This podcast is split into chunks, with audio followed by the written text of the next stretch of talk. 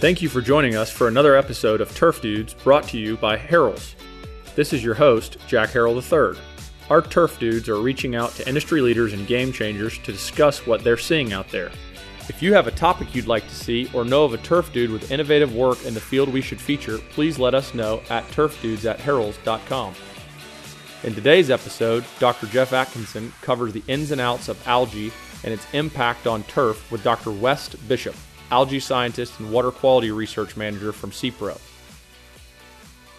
All right, welcome to another episode of Turf Dudes. My name is Jeff Atkinson, your host today, and today I'm do- joined by uh, Dr. West Bishop of SePRO, an algae and water quality scientist for SePRO Corporation. So, Wes, thanks for joining me today. Hey, I appreciate thanks, your time. Thanks for having me, Dr. Atkinson. Excited to be on the podcast today. Yeah. So- So, why don't we start out? Why don't you tell me a little bit about your background, um, Okay. what you do, your role with SePRO, um, and kind of the ins and outs of your day to day operation. Great, great. Well, I'm I'm Dr. West Bishop. I've been at SePRO Corporation eight years now, and my title is Algae Scientist and Water Quality Research Manager. So I do all sorts of things from from helping with technical sales support, new product development, uh, helping in the laboratory with samples that come in, just a little bit of everything related to algae water quality and overall water resource management. How in the world did you get into algae Man, water man, quality? Man, I've been in algae since the beginning, it seems like. So I, I got my bachelor's from Western Michigan, uh, focused on aquatic toxicology. Uh, went down to Clemson, started working with algae and again, you know, other aquatic toxicology. Uh, I got my master's down there at Clemson. I got my PhD from NC State, and really been focused on water resource management throughout my uh, academic career. And so you've been in a couple of different spots. I think biasly, I'll say that Clemson was your best stop, but that's I'm sure there's other opinions National out champions, all right. there. Well, I think let's start out. We're talking about algae. So, just visiting with golf courses and visiting with landscape customers, and anybody who manages the water body, there's always confusion about what's in their water. For us as turf managers, oftentimes uh, the water bodies are somewhat of a an afterthought. You know, in turf school, we're we're taught how to manage turf. We're not taught really how to manage water, with the exception of the effects that water quality has on directly on irrigation and turf health. But as far as turf, what was growing in the water body, we, we don't have a great idea about that. So, um, no, we don't have the, the aid of visuals here, but uh, can you talk a little bit about just the differences in the types of algae that or uh, that you may run into, or algae versus plants as well, and some of the confusions that we run into? Yeah, good. It, you know, there's many different ways to classify algae. There's a whole host of different types of algae, but I'm going to put them in three broad categories for you today. Uh, first is planktonic. So these would be algae that are distributed through the water column. They can be all sorts of different colors. They just discolor the water, you know, green, blue, red, or brown. Uh, some of these can pop up and form scums too. So you just see this accumulated scum on the surface of the water body. Usually this blue-green color, brown color, red color. Uh, but that planktonic group is sort of the first big group of algae. Uh, the next group uh, I'll broadly classify it in is the mat formers. So these are often the filamentous hair-like entanglements. These can form on the bottom of a system or pop up and, and So cover that's a water different from the scum that you say the planktonic forms. Correct, correct. It's a little bit thicker. A little bit thicker. You can grab it like a big, uh, thick mat or carpet you could pull off there. Uh, uh, again, pretty common around the littoral zone of ponds and can even grow and cover the entire surface. So, and the, the last group would be uh, the macroalgae. So these sort of look like aquatic plants. They grow up from the bottom uh, like an aquatic plant, but they're truly a type of algae. Uh, some of them can smell really bad, but again, a pretty common type of, of algae is, is Chara, which is a macroalgae. That's often mistaken for aquatic plants and is treated sometimes as, an aquatic plant. Correct. Now it's important to identify whether it's truly a aquatic plant or a type of algae because some of those control strategies just don't work. They don't cross both ways. And the, the key difference there is algae, even it's macroalgae, they don't have any true roots, stems, or leaves. So if you pull something out of the water and you see, oh man, look at that root system or that's a nice big leaf, you know, that's definitely an aquatic plant. And there's, you know, different control strategies that match up to those aquatic plants uh, versus the algae. They don't have those true roots. They're still anchored, but not that true root system or uh, or a leaf like a true plant would have.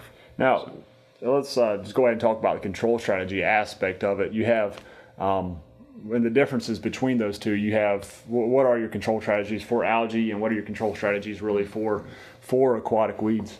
In, in, in both groups, uh, again, we can classify it in three main ways there's chemical, physical, and biological aspects of control. So I'll, I'll touch on biological quick. Uh, with aquatic plants, usually includes uh, grass carp, so they can eat some aquatic plants, they don't eat others. Uh, they don't like to eat some types of algae, but you know there is a biological control control strategy with with some types of fish for aquatic plants. You got to be careful with grass carp; they could always shift it to a more turbid system, an algae-dominated system, uh, decrease some of the water clarity. But again, pros and cons with some of the uh, biological control aspect. Physical controls would be more like uh, getting out there, raking it out, or getting a harvester. Um, you know, maybe even some of the uh, aeration and circulation type systems can help mix things up, select for some better types. But that's often labor intensive, requires some equipment or some ongoing maintenance or electricity for that physical control aspect. Um, and the last one, sort of the biggest one, probably the most commonly used, is the chemical control. And uh, for aquatic plants, this is typically uh, US EPA registered herbicides to control those. Uh, SePRO makes a lot of these different products. We can target different species. We can selectively take out some of the invasive or nuisance types and leave some of the other beneficials. It's no different than what, how we use herbicides to control maybe crabgrass and Correct. in a desirable turf stand. Yep, ex- exactly the same. Just you know more specific toward that water resource, and you know certainly all the studies and, and effort gone into uh, uh, registering them for that use. Yeah, a question that we get a lot on the turf side of things, is specifically for algae controls, a lot of our chemical control options are copper-based Yep. um, uh, formulations. And say, well, is that going to have a negative effect on turf growth? Is that going to ha- lead to copper accumulation in my soil profile? And what's kind of your answer for for that? That, that, that's a good question. I, I think, first of all, I would say, yeah, there, there are a number of different copper algicide formulations. a lot of advancements have been made in the recent past to be more efficient with the use of copper so we can actually put less out there and get the job done. Uh, also, with some of these formulations that, that I've been involved in developing, we're trying to stick it to the algae. So when we spray, we're sticking it right to the algae, controlling that algae, and then that copper ultimately goes down to the sediment. So, you know, using the right formulation, using a strategic amount, Uh, using the most advanced formulation, I think can really help keep the copper actually out of a lot of areas in the water that may be coming in the intake. And again, that copper goes down to the sediments, binds up in a non bioavailable form, doesn't just keep recycling up in, in, the water. And, and one thing to note is, you know, the US EPA on all, all copper algicide labels, there's no irrigation restrictions to my knowledge, but you still want to be, you know, a, a good steward of the product and use them efficiently and follow label instructions. Yeah, absolutely. And part of following label instructions is knowing your water body, right? Yeah. You got to Yeah. know how much water is in, in the hole. Um, more or less, so you get the right concentration. Yep, yep. Know, know the water. The, the water quality can be important. The type of algae you have uh, is very important. And matching that up to the right formulation, getting that right prescription. Um, you know, don't don't go overboard, but uh, really really target the problem. Yeah, So- yeah. Well, let's take a step back first and get kind of uh, ahead of where we wanted to be. Why why does somebody want to control algae in the first place? What's um, if if there's not a direct um, aesthetic reason, you know, beyond that, what are some other reasons why somebody might want to take care of an algae problem? Yeah, no, gr- great question. Uh, you know, aesthetics is certainly big. You see the scums, you see the mat. Sometimes it smells bad. Uh, sometimes they can harbor uh, mosquitoes and mosquitoes coming out of there. So aesthetics is a big uh, aspect of managing algae. But you know, it goes beyond that. Like like you said, if it's just aesthetics, lots of times that's the first thing that get gets cut. And w- when I talk to golf course superintendents, yeah, aesthetics, uh, that's that's okay, but we really need to tie it to uh, more aspects of the golf course. Now, a lot, a lot of time and effort is spent managing those greens in particular, and then the importance of uh, that irrigation water quality you're putting on your greens is, is absolutely critical, and algae can negatively impact that in many different ways too. So that gets into not just aesthetics, but the next category I want to talk about is the functionality. So just the usability of the water. If you have too much algae or too many mats or even weeds, it can clog up intakes, it can clog those sprinkler heads, really uh, decrease the capacity and ability for you to irrigate on the functional side. You know, additionally on the functional side, some of those weeds can make it difficult to get in and out of the water. Um, you know, also uh, drainage. You know, in those uh, ditch areas, if you got too many weeds, it could back up and, and cause drainage issues on the course. And even some of the algae in the irrigation water can can cause uh, turf algae infections, uh, other disease infections on the turf, and even add to that black layer, so causing some of that anoxia in those uh, lower turf layers. So, you know, not just aesthetics, but all those functional aspects of, of managing water is important. And and the last one you touched on it earlier is the water quality side of things. So um, algae can increase the pH, for example, and that can negatively impact uh, some of the efficacy of herbicides and fertilizers you're putting on your turf.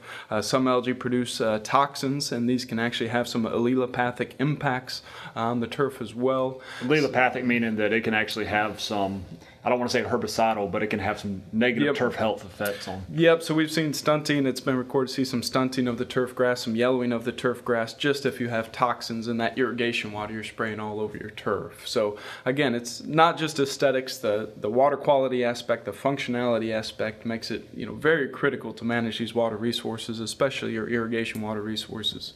Yeah, you mentioned the algae on putting greens or algae on turf surfaces. You know, you get into almost a um, turf death spiral sometimes in summer when you're uh, you have turf loss and then the areas where you have turf loss, algae quickly oh, yeah. invades and uh, you're trying to recover, but you're also trying to get rid of the algae all at the same time. And so, certainly, controlling some of the source of the algae at the, at the source um, yep. is, a, is a pretty important pretty important strategy. Yep, now, when you look at um, talking about our, our, programs for algae control and weed control. Um, you know, just like we have in turf, we have pre-emergence herbicides, mm-hmm. post-emergence herbicides, and we can create different programs uh, for weed control uh, using those tools in different strategies, uh, whichever a turf manager may choose.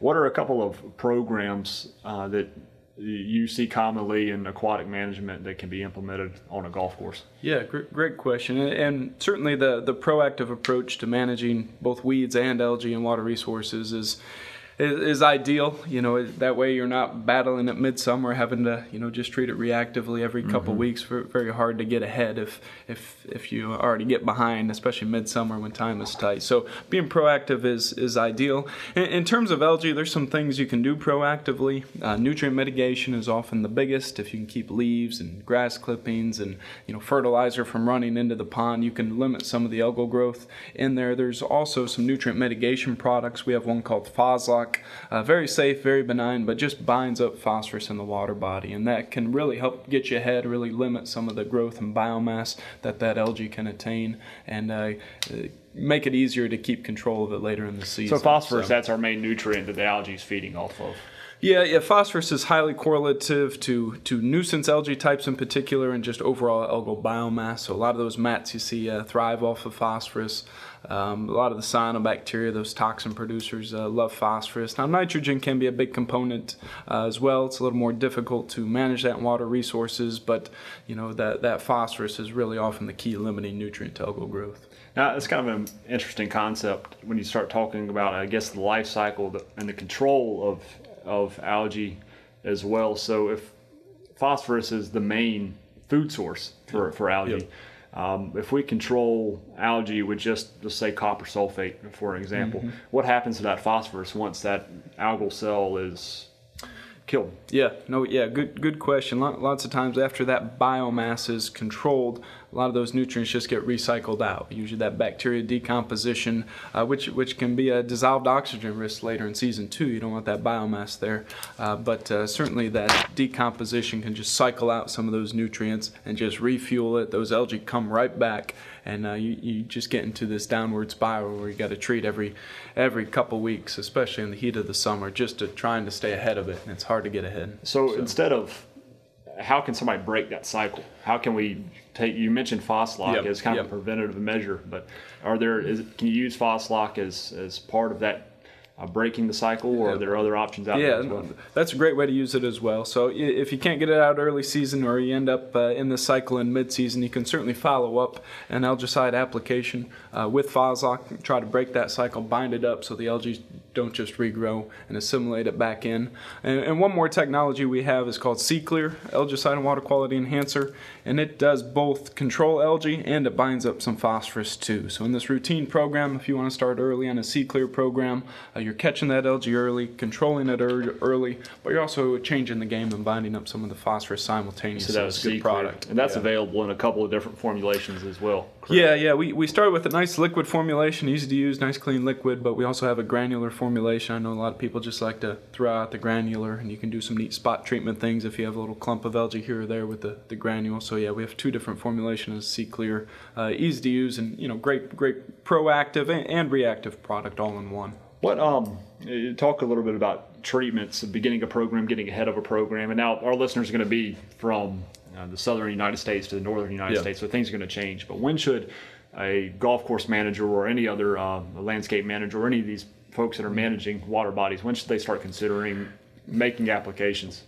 Yeah, it, it, it, that varies by territory. Certainly, there's some temperature cues when things start to grow. Um, you know, usually in that mid 50s to 60 temperature, that early springtime, you start water temperatures. Water temperatures, yeah. you, you, start seeing things grow. But in these times, more and more, we're seeing algal blooms year round. Unfortunately, I was talking to some guys today here. You know, snow on the ground, uh, January, things wow. are cold, and and they're already dealing with algal blooms on the pond. So there are some algae that are adapted to, to cold waters in the 40s that grow in those temperatures, and we can certainly control them even in those cold water temperatures. So I just say, you know, at the first sign of growth, you know, keep an eye on the system at the first sign of growth, even if it's cold temperatures. You know, get out there, try to get it when it's actively growing. If there's a, is there a temperature, is a copper-based, a copper-based algicide equally effective for a cold water species versus a warm water species, or is there anything, is there uh, any any effect on efficacy with with water temperature? Yeah, I, I, get that question a lot, and, and basically, if that algae is growing, if it's actively growing, if, if it's a sunny day, it's actively growing, you can control it at very different temperatures with, with our copper-based algicide. So even again, in that cold 40 degree temperature water, we have see these blooms of many types of cold-adapted species like Spirogyra, but we can control it very, very easily with something like a SeClear product. And we have some other formulations like Captain XTR designed to really bypass a lot of those defense mechanisms, work in these different types of, of waters because we're getting right to and into those algal cells. So I think formulation does make a difference, but as long as those algae are healthy and actively growing, we can definitely control them even in cold water with copper. Yeah, I don't want to minimize just by saying copper-based algicides because there certainly are some other oh, technologies yeah. yep. that y'all that into the formulation of SeClear and XTR that that SePRO has introduced as well that helps extend the efficacy, but also give you more than just algae algae yep. kill yep. algae dieback.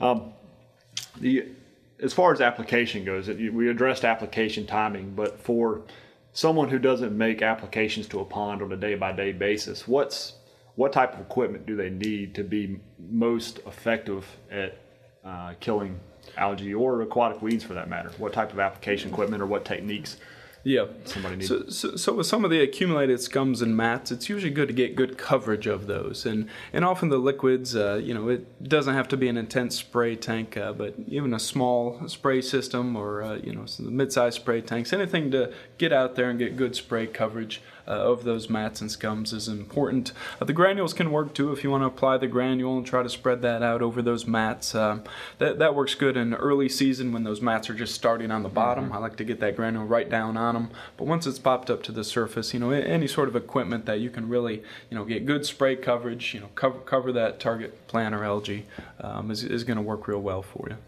What about when, when we get later in the season and you talk about the filamentous algae, you have those thick mats that uh, the copper yep. algicides are contact products yep. um, or contact solutions. What about how, what's the best way to get those mats. Yeah, as you know, once those mats get real thick and it's late season, uh, it's it's difficult to get complete control of them. Um, you know, a lot of programs just sort of burn the top and you flip it over, still green on the bottom. You end up uh, chasing your tail there. So, you know, a cu- couple things. I think you know, first of all, formulation is important. We have some again with a, a, number of built-in surfactants and emulsifiers to help penetrate those mats a little bit better, get better coverage. XTR being yeah, Captain XTR being probably the, the best one in those tough situations.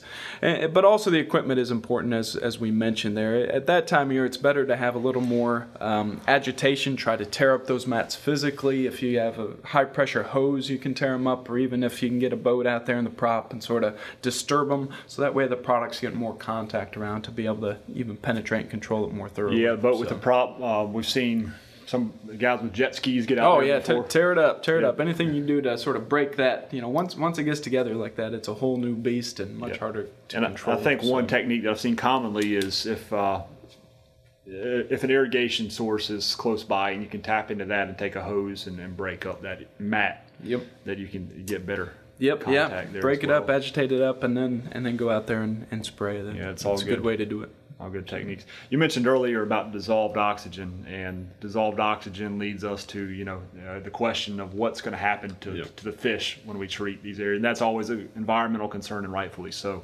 Um, we can look at it a couple of different ways. You, you got a pond with just a little infestation, or you've got a pond with complete coverage. Yep. What should the considerations for dissolved oxygen and fish health and just uh, overall pond health be uh, when you're making a algicide application? Yep.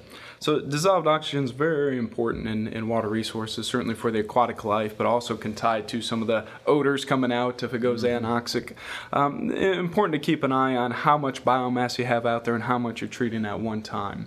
Now the label says don't treat more than a third to a half of the system uh, in any application, just to allow some some area for the fish, so allow some water that's that's untreated. But you, you sort of have to go by feel a little bit. If it's just a little spot treatment or a little band around the edge, most of the time you can treat that whole thing and not have any issue. Um, later summer, though, there's less dissolved oxygen that can innately be dissolved in the water when it's warmer. So you still may want to be careful and just do a piece of the system at a time and sort of chop it down.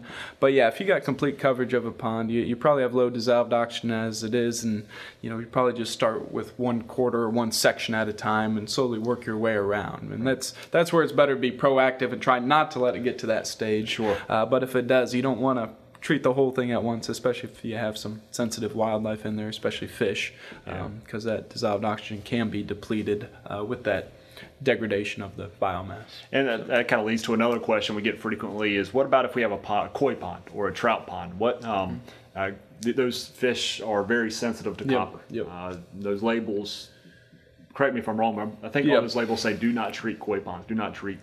Um, stay away from those. What are, what are options if someone does have maybe an ornamental pond around a clubhouse or Yeah, koi and trout are you know more sensitive fish species. You want to be real careful with them. Often more expensive, and, and certainly no one likes to yeah, have any sort of fish issues or, or fish kills. It's never fun to deal with. So most of the time, I'd, I'd avoid copper-based algicides and herbicides. Certainly the EPA labels, like you mentioned, have those uh, warnings to you know probably don't treat in those scenarios. There are some formulations that are a lot safer than others, but for the most part, we just stay away from those. Uh, we do have a formulation called PAK 27. It's one of the original peroxide-based algicides, sort of like uh, OxiClean. Uh, re- really, really neat product, very safe product breaks down into oxygen and water. Peroxide's really doing the, the oxidative action. You can see it bubbling when you put it out there. But that's very safe for, for those sensitive fish and you know these other sites. If you have any copper sensitive uh, areas, definitely the, the PAK 27, that peroxide product is and that's another look into. contact type solution. Yeah, as well. contact type. It's a it's a small granule, dissolves over time, but you want to put that right on those mats, get good coverage of those mats, or sprinkling out there in the uh, in the scums as well. But uh, r- real neat product. I- OMRI certified, NSF certified for for drinking waters, but again breaks down to oxygen and water, adds oxygen to the water. Uh, very safe, very error proof. Uh, again, no irrigation restrictions, won't hurt your turf. Um, so it's a real neat product. Yeah, the no irrigation restrictions is, is very important Yep. in, in our world. Um, So- Let's shift gears a little bit. Let's talk a little bit more about weed control. We focused a lot on algae control so far, and uh, try to keep things simple in the golf market. You know, we have I know the SePRO has a lot of different active ingredients that are appropriate for a number of different water body situations, uh, inflows, outflows, uh, different types of species, uh, leaving desirable species while uh, taking care of or ridding of uh, invasive species. Uh, but what are a couple of approaches for, I guess, let's break it into two areas Yep. irrigation ponds and, and non irrigation ponds. Gotcha. What are our options there? So in so in the non non irrigation ponds um, for submerged weeds, you know the, the easy choice is Submerged sonar. beads, we they're Yeah, they're growing out of under the under the the water. They're growing up from the bottom of the water. Um, you know, one of one of the best approaches is using a product called Sonar, active ingredient fluridone, and this broad spectrum control. You can get it in there early, um, get it out there across the pond. You control um, a, a lot of different types of submerged weeds, or almost all different types of submerged weeds with that early uh, Sonar. Sonar One is one formulation program. Uh, mm-hmm. Get it out there. Just get it out there early. Uh, controls those weeds. You never let them get out of hand. You don't have to bat them late season. And, and I will say that sonar can be used in some irrigation ponds too. Now, read and follow the label, but if you keep the, the concentration below the 10 part per billion, that's the irrigation restriction. Uh, we haven't really had any issue with sonar with at those those rates whatsoever. It's only in some unique scenarios where sonar can't be used in irrigation. So e- even in those irrigation systems, you know, keep an eye on sonar, early season uh, weed control, and uh, long-term weed control. And that's well. something that certainly you can uh, consult with a SePRO technical specialist to uh, yeah get, get that right that prescription. Yeah, get that you. right prescription from from Harrell's or your SePRO technical specialist. But yeah, we can be real strategic uh, with that product and certainly with the formulation. Be very very safe on turf, even with uh, sonar and irrigation systems. How about in-season control for irrigation ponds? In, in, season control, we, we have a number of products. Uh, we have some copper based uh, herbicides. Uh, com- Komeen is one common one, it's both mm-hmm. a liquid and a granule. Uh, but again, no irrigation restrictions on that. Very broad spectrum, very effective on all those submerged types of weeds. And it'll kill some of those macroalgae too, so you don't have to get too intense on yeah, identifying right. them. So. And some of those macroalgae, you pick them up and they look just like plants. So there's a yep, lot of confusion yep. there. So yeah, Com- Komeen works well, and, and you can mix that with Diquat or Reward. Um, is a good product. Those two tank mix well together and gets a very broad spectrum. But just just read that Reward label and any uh, irrigation restrictions, maybe a couple days on that. Sure, so, sure. Um, and then something that's also important in the golf market: cattails. Yeah. What you got for cattails? Oh, cattails, hands down, the best product for cattails is called Clear Cast. So Mazamox is the active ingredient there. Uh, it works a little bit slower because you got to get that product down all through the rhizome. A lot of a lot of underground biomass. There's a cattails. big rhizome mat there. Big, yeah. big, a lot of biomass underground. So you know, give Clear Cast a couple weeks to work. You know, um, mix it with an MSO surfactant, really help penetrate. You know, let those cattails get up a couple feet before you treat them. But uh, that's an important point there. The MSO as well. MSO is real important for the for the penetration translocation. But uh, ClearCast, great product, man. It, will kill them and they won't come back. Now compare that to your experience with just uh, glyphosate and ClearCast, their efficacy on cattails. So glyphosate can be effective. I, mean, big thing with glyphosate, you got to worry about that spray drift too. I mean, if it blows back on your turf, you could have a bad day there. ClearCast on most grasses is, is very safe. I know you've done some work on it. It yeah. actually acts more like a plant growth regulator on a lot of those grasses. So again, a little more air proof. You don't have to worry about spilling or dripping or spray drift getting back on your turf. Yep. Uh, but ClearCast, you can get more thorough control of the cattails as well. They're gonna eventually drop out quicker and they just won't regrow. So the glyphosate may just give it a burn and not necessarily get that systemic control. Now, what about the the size of a cattail when you can treat it? Some I guess there's a question. I get a question often says, do we need to treat it when it's a foot tall, six feet tall, cut it down, treat it? What, what's your recommendation? Yeah, and, and, that's where glyphosate's usually got to wait till later season when it's full grown to, to really get a good impact out of the glyphosate. Clear cast you can treat any time of year. You can definitely treat earlier in the year, but I still like to get them up, uh, you know, about a foot or two out of the water at least, just so they have that surface area so you can really get that absorb. penetration of the product, absorb that product in there to get them. But yeah, you can treat them uh, any time of year. Can still be very effective. It doesn't just have to be uh, late summer or fall. Right. So. Well, uh, we've covered a lot of lot of topics. We've covered algae, different types of algae, differences between algae and, and weeds, how to control both of those situations, and certainly um, there's a lot more information that we, we could talk about. But what's a good resource? Where, where can uh, where, where can someone go to learn more about algae, the different types of those, different types of weeds, how to control those, uh, where would you point someone to? Yeah, so uh, you know, I, th- I, think the technical reps here at Harrell's, certainly SePRO, get a hold of those guys, uh, talk to them. Uh, we have a pretty neat website, but I will put a plug in here for a informational video series that we, we started recently called called the Algae Corner. So I'm I'm the host of the Algae Corner. We have a lot of informational episodes, uh, mostly focused on algae, but all things water resource management related uh, as well. It's freely available on YouTube, or if you go to algaecorner.com. But we have episodes that that talk about what are algae and how to identify algae, growth types and growth factors, uh, you know, why you need to have your uh, water analyzed, laboratory services, uh, reasons you have a fish kill out there, uh, science behind a lot of our products and, and solutions. Uh, we have some new episodes coming specific to the golf course management, you know, specific to managing uh, waters on the golf course and irrigation waters on the golf course too. So make sure you subscribe at algaecorner.com. But it's a neat informational resource that we developed just this past year. Yeah, so. yeah, that's neat. I've so. seen a few episodes of it. It's uh, your excitement for algae comes through. So, uh, you mentioned about the laboratory services, and I, I, didn't plan to talk about that, but something worth mentioning specifically uh, the Algae ID service that, that you uh, really do a lot of the work on yourself. Um, can you just summarize that for us? Yeah, so I, am based at our research campus in North Carolina, small little town, but you know, neat area. We do a lot of research down there, but that's where we have our laboratory, and uh, I helped develop this service called SeScript. And basically, what it is, you send in us a water sample and or an algae sample. We take a look at it, and we, we can get back to you and tell you, yeah, you're in good shape, or you have this type of algae or that type, and make some recommendations on a control. So it's a real neat service. Been growing quite rapidly. Um, Takes a amount of your time. a lot, a lot, a lot of time and effort, but it really helps us get a better idea of what's going on in your specific site, uh, water, in that pond, and really help tailor a um, prescription to that problem. Because you can do an algae ID, but you can also do all the water testing. You can look yep. at nutrients. Yeah, we can look at all sorts of nutrients, background water quality parameters. We we've uh, you know created some of these uh, bundles just to make it easy. Just check a bundle.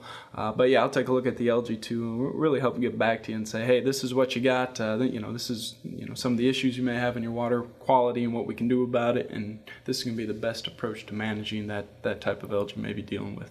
So. Yeah, you mentioned the aquatic bundle. Some SePRO has put together for specifically for the golf course market yeah. to try to make which products do I need that question easier, yep. I yep. guess. And so uh, can you mention which ones or what, what's it? Yeah, so yeah, we, we have a lot of different products, and you got to match those up to the, the, right weed. But we tried to simplify it, like you said. There are some aquatic bundles. These are based on uh, you know one acre uh, of water, and we have some that's specific to just algae. If you're only battling algae, we got an algae aquatic bundle. We have some for uh, non-irrigation ponds, uh, you know, for aquatic weed control and non-irrigation ponds. Uh, we we have some for aquatic weed control post-emerge if you're more reactive and it's already up.